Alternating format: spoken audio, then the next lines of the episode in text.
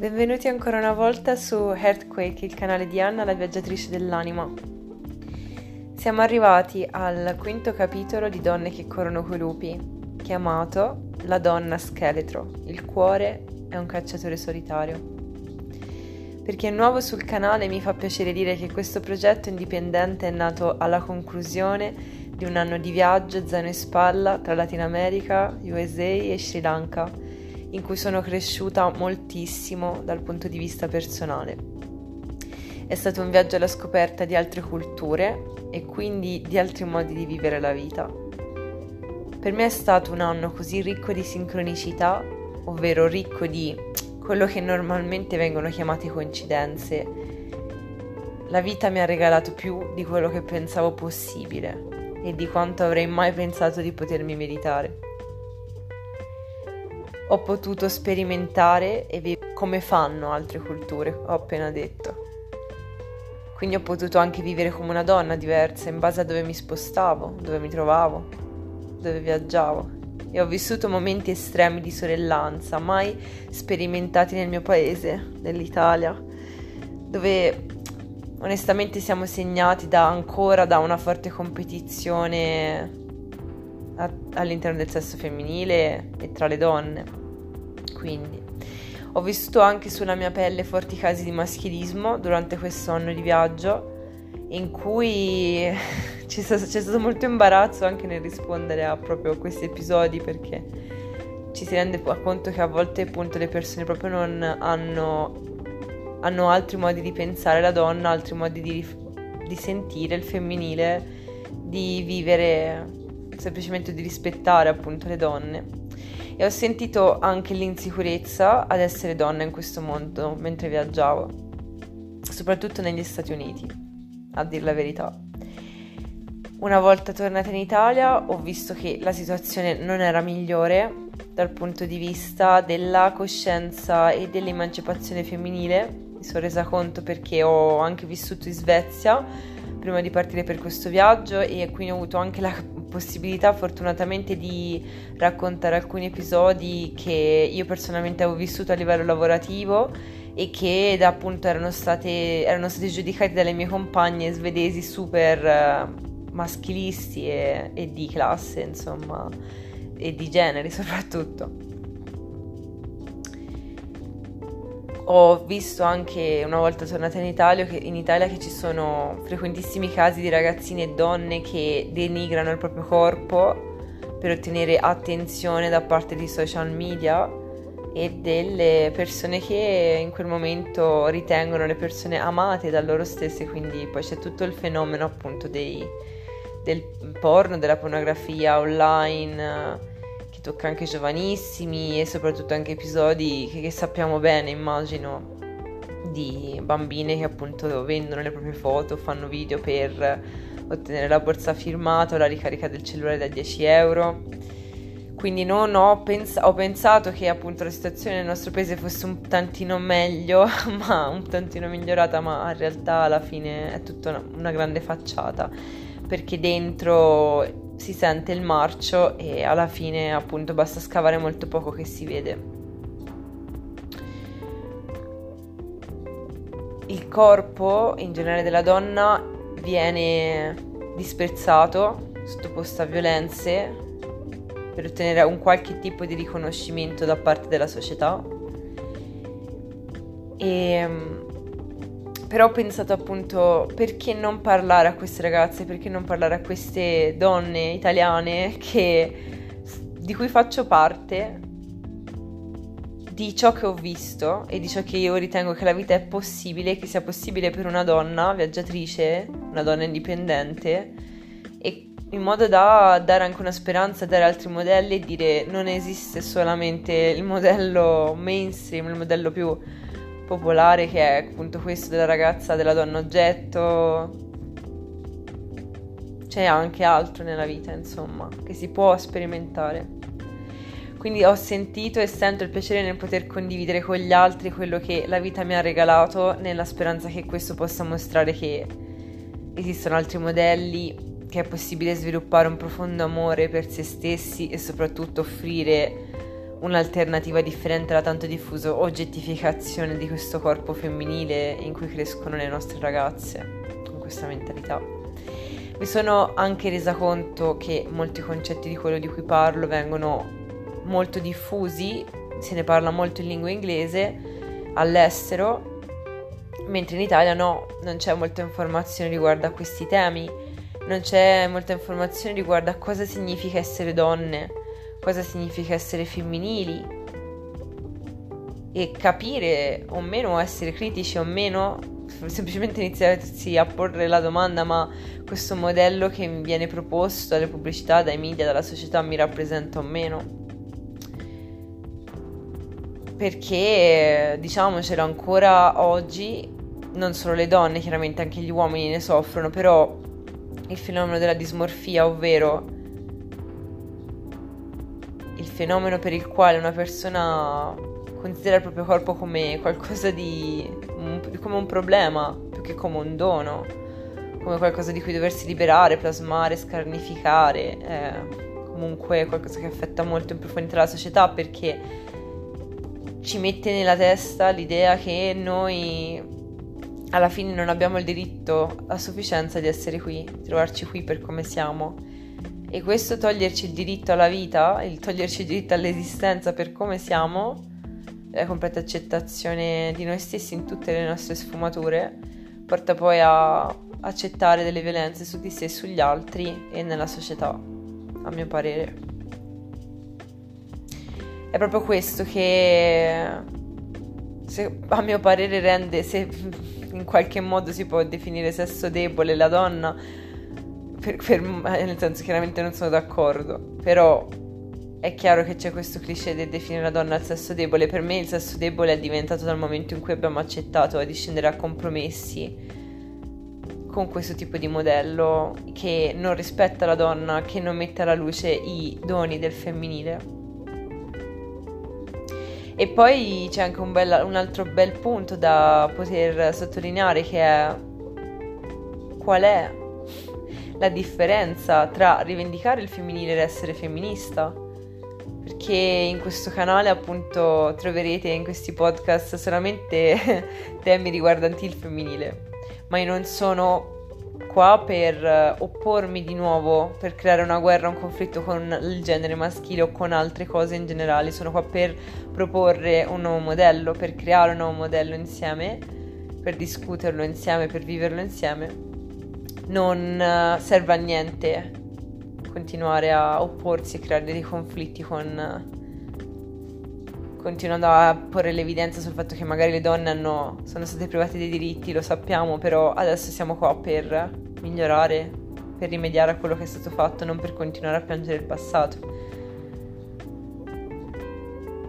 Quindi quali sono le doti innate di una donna che la donna ha e che la differenziano da un uomo?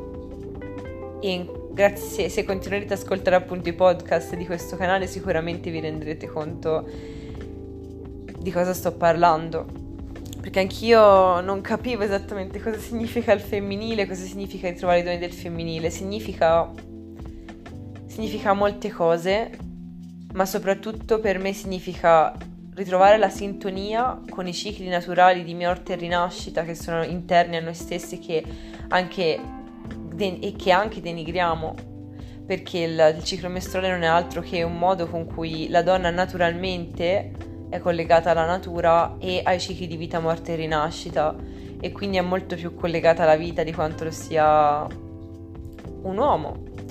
perché è portatrice di vita, mentre questo, l'avere il ciclo, appunto, essere donna, ce l'hanno fatto passare come un qualcosa tipo, oh mio Dio, dobbiamo fare i bambini, oh mio Dio, dobbiamo avere il ciclo, ma perché, ma perché? Mentre invece è una cosa bellissima e che ha tutto il rispetto e che se lo meriterebbe tutto il rispetto. Questo porta, questo essere connessi ai cicli di morte e rinascita è semplicemente imparare a non giudicare più i picchi o le valli dell'esistenza, ovvero gli alti e i bassi, perché semplicemente sono quello che sono, ci porta a non soffrire quando ci sono appunto i bassi né a gioire troppo quando ci sono gli alti. e semplicemente capire che l'amore è proprio una forza che è fatta di vita e morte continua. Non c'è amore senza vita e morte insieme. La, il percorso che una donna fa per ritrovare se stessa, i propri doni la propria potenza è proprio quello di, di accettare la morte all'interno della vita. Accettare la trasformazione il trasformativo è dato dalla morte che entra nella vita e che ci svela, ci porta agli occhi alla luce la verità sulla nostra ferita. E toccando quel dolore lo conosciamo e possiamo cominciare a vivere una vita differente da quello che abbiamo vissuto fino adesso. Perché passare ad una nuova trasformazione perché non viviamo più nella, vi- nella vita sicura, appunto, nel, in una vita limitata, in una vita in cui non abbiamo un atteggiamento mentale abbastanza fiducioso dal pensare che non, che non abbiamo abbastanza coraggio di buttarci nelle situazioni mentre una persona che è connessa ai cicli di morte e rinascita è completamente fiduciosa nella vita. E mm,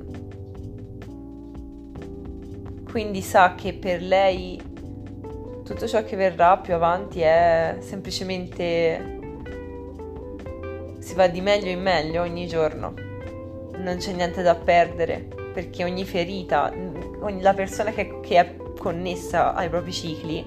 di appunto questi alti e questi bassi della vita sa che, che, non, che si butta nella vita diciamo perché non perché non è, sa di non poter essere ferita, ma sa che ogni ferita porterà a nuova rigenerazione e nuova vita. Ma dobbiamo passarci da questa ferita.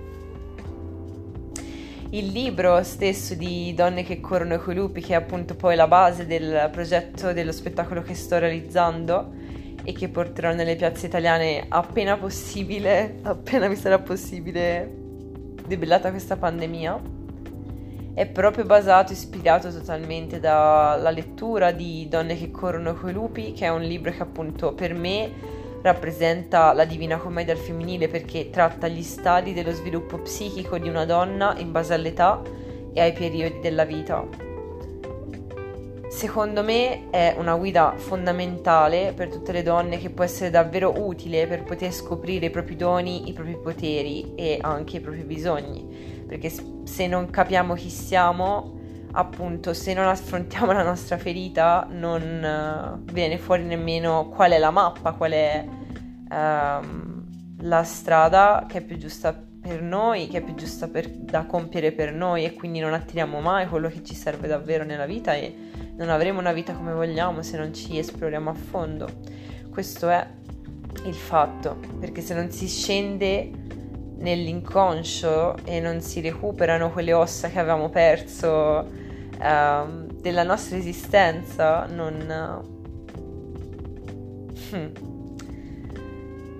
è un po' tutto è un po' inutile il percorso che uno fa nella vita perché si tenta di escludere la morte da, dalla vita, cosa che è impossibile e, e innaturale. questo libro è composto da differenti capitoli, per adesso siamo arrivati fino al quinto, che si chiama appunto Quando il cuore è un cacciatore solitario, la donna scheletro, e nelle puntate precedenti abbiamo visto appunto come um, abbiamo appunto avvicinato figure come la loba, la raccoglitrice delle ossa, la donna selvaggia, la, il mito, l'archetipo della donna selvaggia, la donna scheletro in questa puntata, poi abbiamo visto anche il compagno Manaue, il compagno della donna selvaggia e il compito appunto di riconoscere la dualità della donna stessa, di nominarne le due parti, la, la, l'essenza globale. E adesso invece iniziamo a parlare della relazione con l'altro completamente, ovvero non solo del partner come nel precedente capitolo, ma proprio della relazione in sé, di come affrontare le relazioni e come gli esseri umani affrontino le relazioni, ovvero soprattutto dal punto di vista delle relazioni amorose, siamo molto portati a vivere l'esperienza come un gioco di premi e vincite normalmente, premi e ricompense, mentre l'amore vero è qualcos'altro. Vi ringrazio per la condivisione di questo video e se avete una persona accanto a, cui potrebbero piacere queste parole, a cui pensate che possono essere funzionali per il proprio sviluppo personale o magari anche semplicemente per, possono essere di supporto per passare un periodo un po' più complicato, vi consiglio e vi invito a condividerle con gli altri. Perché, anche perché per una donna in Italia, soprattutto parlo del mio paese perché lo conosco bene, è mancata la, come anche in tante, tante altre parti del mondo, è mancata proprio la trasmissione matrilineare di conoscenza sulla donna, cosa che invece è stata mantenuta in Latino America dove io ho viaggiato e da qui e dalle, dalle do, da queste donne ho imparato tantissimo su, sul femminile cos- tante cose che io non avevo ricevuto da mia mamma o da mia nonna perché la- sono state perse, perché la donna è stata addomesticata. Fino a poco tempo fa le nostre nonne erano proprietà dei propri mariti, quindi non dobbiamo stupirci appunto che il femminile abbia perso potere, ma in questo momento storico sta recuperando la propria forza trasformativa che fa tanto tanto bene al maschile e all'uomo.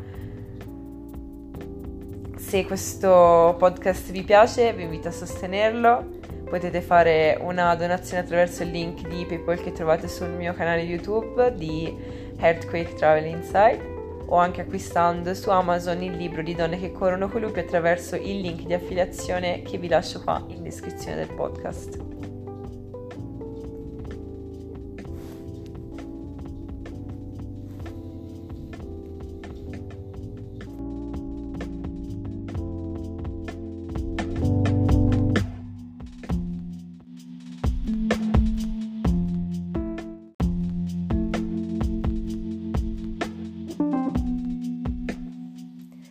E adesso continuiamo insieme a chiederci perché alle persone nelle relazioni amorose ad un certo punto viene la voglia di prendersi dello spazio per loro stessi. E chiediamoci hanno paura del partner, hanno paura di rimanere intrappolati o fregati? O magari hanno paura de, di queste forze di trasformazione di cui parlavamo, del trasformativo che porta la vita, morte, vita.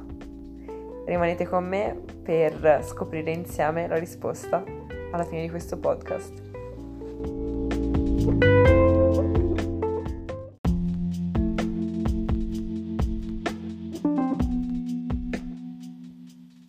Il racconto della donna scheletro appartiene alla tradizione Inuit e alle terre del nord. I personaggi principali del quinto capitolo di Donne che corrono coi lupi in questa storia narrata sono la donna scheletro e il pescatore. Fondamentalmente è una storia che parla appunto della relazione di coppia, la relazione d'amore profondo tra la natura animica della donna e l'istintuale, la materia dell'uomo quindi è normale anche che i personaggi siano ridotti perché fondamentalmente abbiamo come principali protagonisti il maschile e il femminile. Nella storia si racconta che questa donna fosse stata buttata in mare dal padre a cui non aveva obbedito, per qualche motivo aveva disapprovato le sue azioni. E le parti del corpo della donna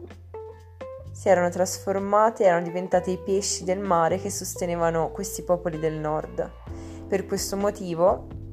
la donna scheletro veniva onorata come una dea. Veniva chiamata anche Sedna, la dea deformata della trasformazione e della creazione per gli Inuit. Infatti gli sciamani solitamente si recano appunto nel mare, fanno queste cerimonie portando delle offerte a Sedna perché continui ad alimentare gli Inuit gli Eschimesi, appunto per- le um, popolazioni del nord che si cibano, si basano, si vivono sulla pesca. La donna scheletra, la donna scheletro rappresenta come viene definita nel libro, una forma inerte, ancora inerte, della vita istintuale profonda di una donna, che sa a memoria come si crea la vita e come si crea la morte. Nella sua forma risorta, ovvero quando la donna scheletro tornerà a coprirsi di carne, governa la capacità emotiva e intuitiva per completare i cicli vitali di vita e morte. Attende coloro che la portano alla consapevolezza nell'atto di amare l'altro, perché la donna scheletro è la capacità appunto di questa forza che sa come si crea la vita e come si crea la morte, è una forza molto potente che fa parte delle donne perché noi, noi abbiamo la capacità nelle ovaie di poter creare vita e morte. Mentre il cacciatore rappresenta invece gli elementi psicologici dell'animo umano, che cerca di conoscere, che viene spiegata, può essere spiegata anche con questa frase. Tutti noi abbiamo pensato che qualcuno può essere il nostro curatore, il nostro eccitatore, il nostro riempitivo, perché diamo all'esterno, diamo il compito a un'altra persona di amarci quasi sempre, perché rimaniamo bambini, forse, perché non abbiamo la capacità appunto di, invece di chiedere, di chiedere amore, non siamo capaci ancora di darlo. Quindi cerchiamo nell'esterno qualcuno che ci ami, che diventi il nostro riempitivo, che diventi il nostro eccitatore, ovvero quel pasto che non finirà mai quell'analgesico per farci passare la notte. Il tema principale che viene trattato in questa storia sono, a mio parere, le fasi dell'amore e la fuga dell'uomo dai cicli. Le fasi del ciclo sono l'animazione, lo sviluppo, il declino e la morte. Significano ovvero gli alti e bassi della vita. Nel libro si dice che i lupi, ovvero il simbolo della vita selvaggia, non giudichino i picchi e le valli, perché questi semplicemente sono picchi e valli. Per tornare a vivere in un, mon- in un modo saggio, occorre infatti tornare a dormire con Signora Morte. Nella relazione d'amore è normale che i cicli inizino e finiscano e è molto divertente che invece nella nostra società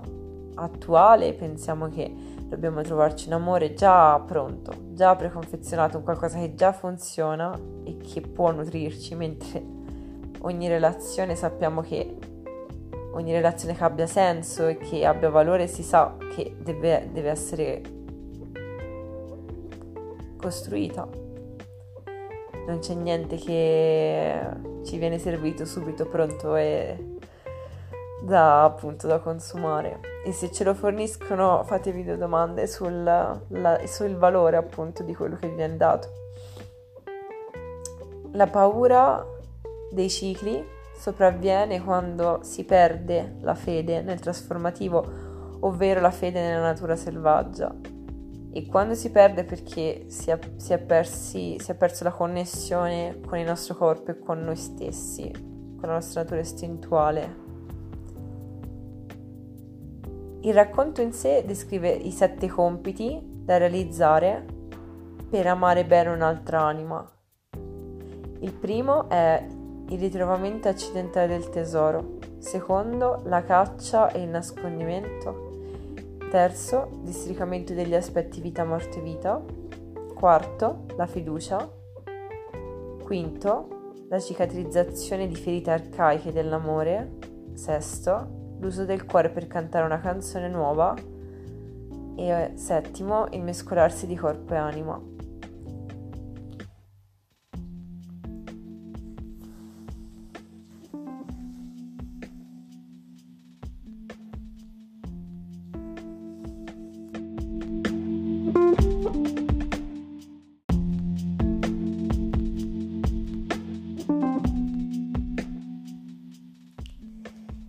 Caccia del trofeo. Come molti altri racconti, avviene l'incontro tra il mondo di sopra e quello di sotto, ovvero tra il mondo del cacciatore che sta pescando e il pescatore, scusate, e la donna scheletro stessa che vive appunto nelle profondità dell'oceano e che rappresenta l'inconscio. Gli esseri umani ignari hanno la tendenza di avvicinare come il pescatore la sua preda.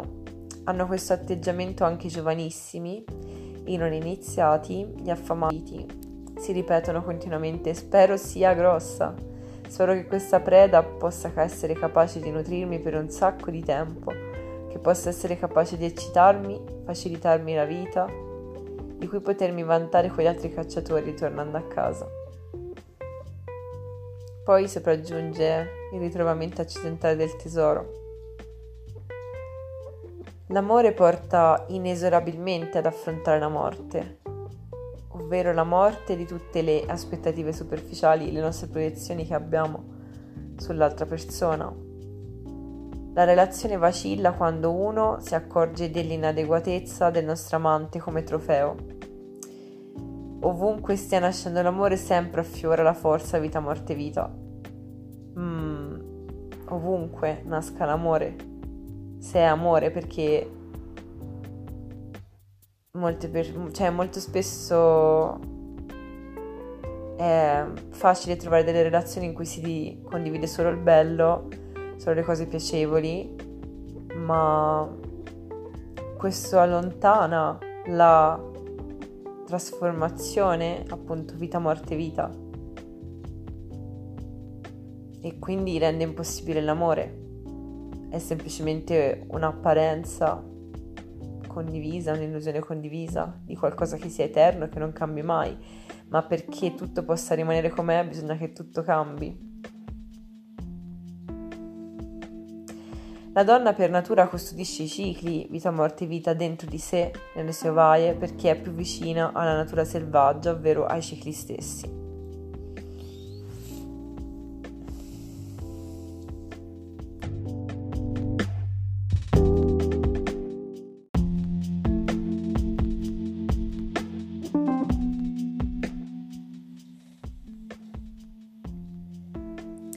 La fuga dopo l'innamoramento per la vista della morte nella relazione è un altro pezzo fondamentale, direi, del, della fase dell'amore. La donna morte, ovvero la donna scheletro, rimane impigliata alla lenza del pescatore e quindi lui inizia a correre per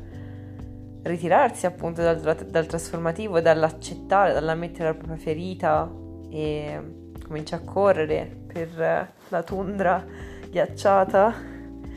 Il problema è che questa donna scheletro continua a seguirlo perché rimane impigliata. E quando il pescatore decide di entrare in un igloo, si trova addirittura dentro l'igloo accompagnato dalla donna scheletro e questo sta a dimostrare il fatto che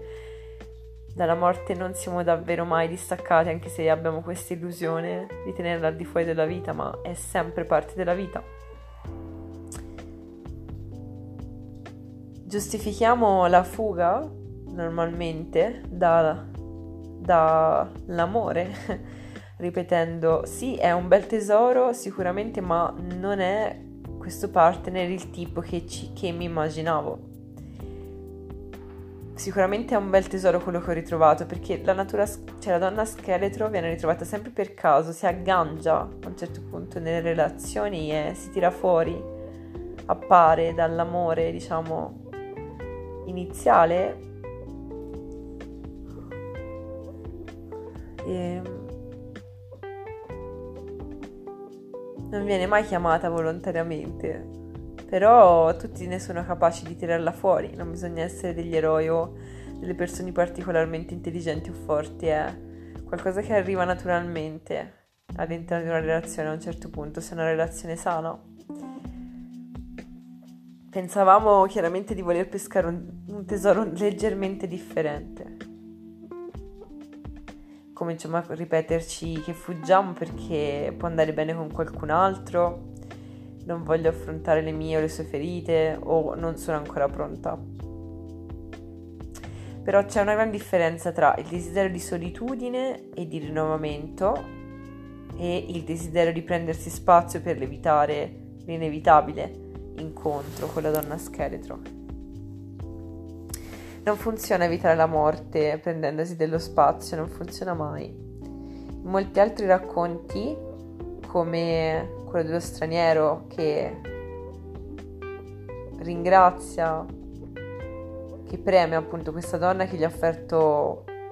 un po' d'acqua con rubini e perle che gli escono dalla bocca ogni volta che lei parla. Si vede in questa storia che lo straniero appunto è caritatevole, è un mendicante um, che rappresenta il non bello appunto e se noi abbiamo il coraggio di avvicinarci al non bello, di sfiorarlo, la natura ci premia in qualche modo è come se premiasse il coraggio di andare verso il non bello. E nelle, in queste storie, come anche in questa, la donna scheletro, ovvero il non bello, il brutto, questa voglia che abbiamo matta di essere amati mm, e che teniamo nascosta, è il non bello. E è ciò che, ci, che mette alla prova il carattere di qualcuno, se riesce ad andare oltre l'apparenza o meno.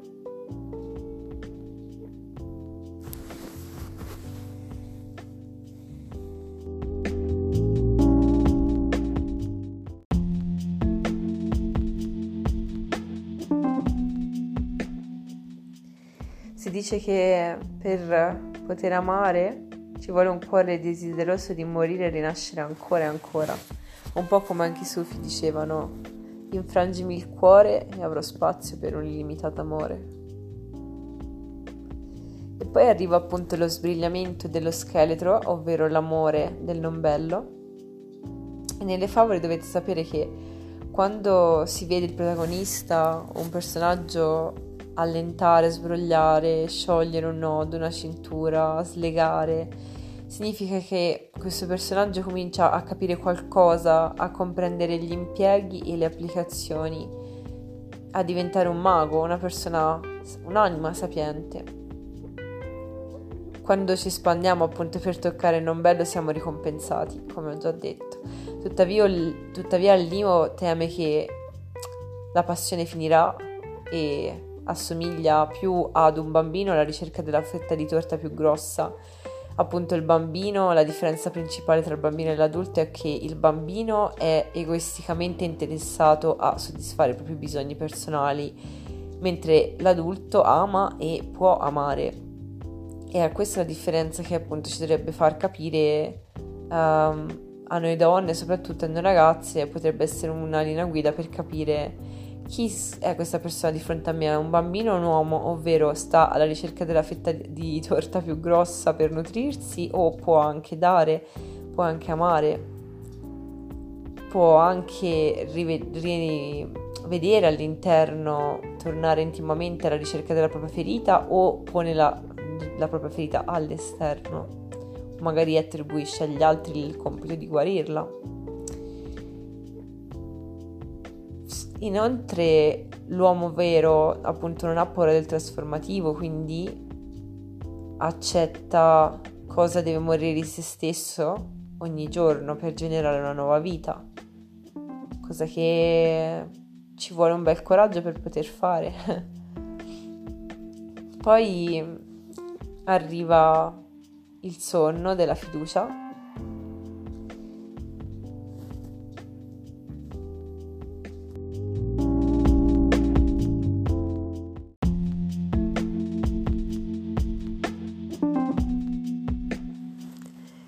di quest'ultima parte del sonno, della fiducia, della lacrima e il potere creativo appunto delle lacrime,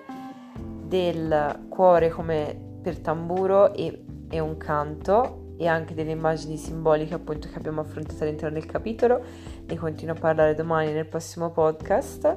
di Earthquake di Anna, la viaggiatrice dell'anima, in cui troverete appunto la conclusione del, del commento a Donne che corrono coi lupi, il quinto capitolo chiamato La caccia, quando il cuore è un cacciatore solitario, dove appunto vengono raccontate e analizzate proposte le figure archetipi della donna scheletro e del, e del pescatore. Ci vediamo molto presto. Se questo progetto vi piace, vi invito a supportarlo condividendo con i vostri amici e i vostri familiari il contenuto dei podcast che vi sembra interessante per poter essere d'aiuto alla loro ricerca personale e al loro sviluppo appunto spirituale.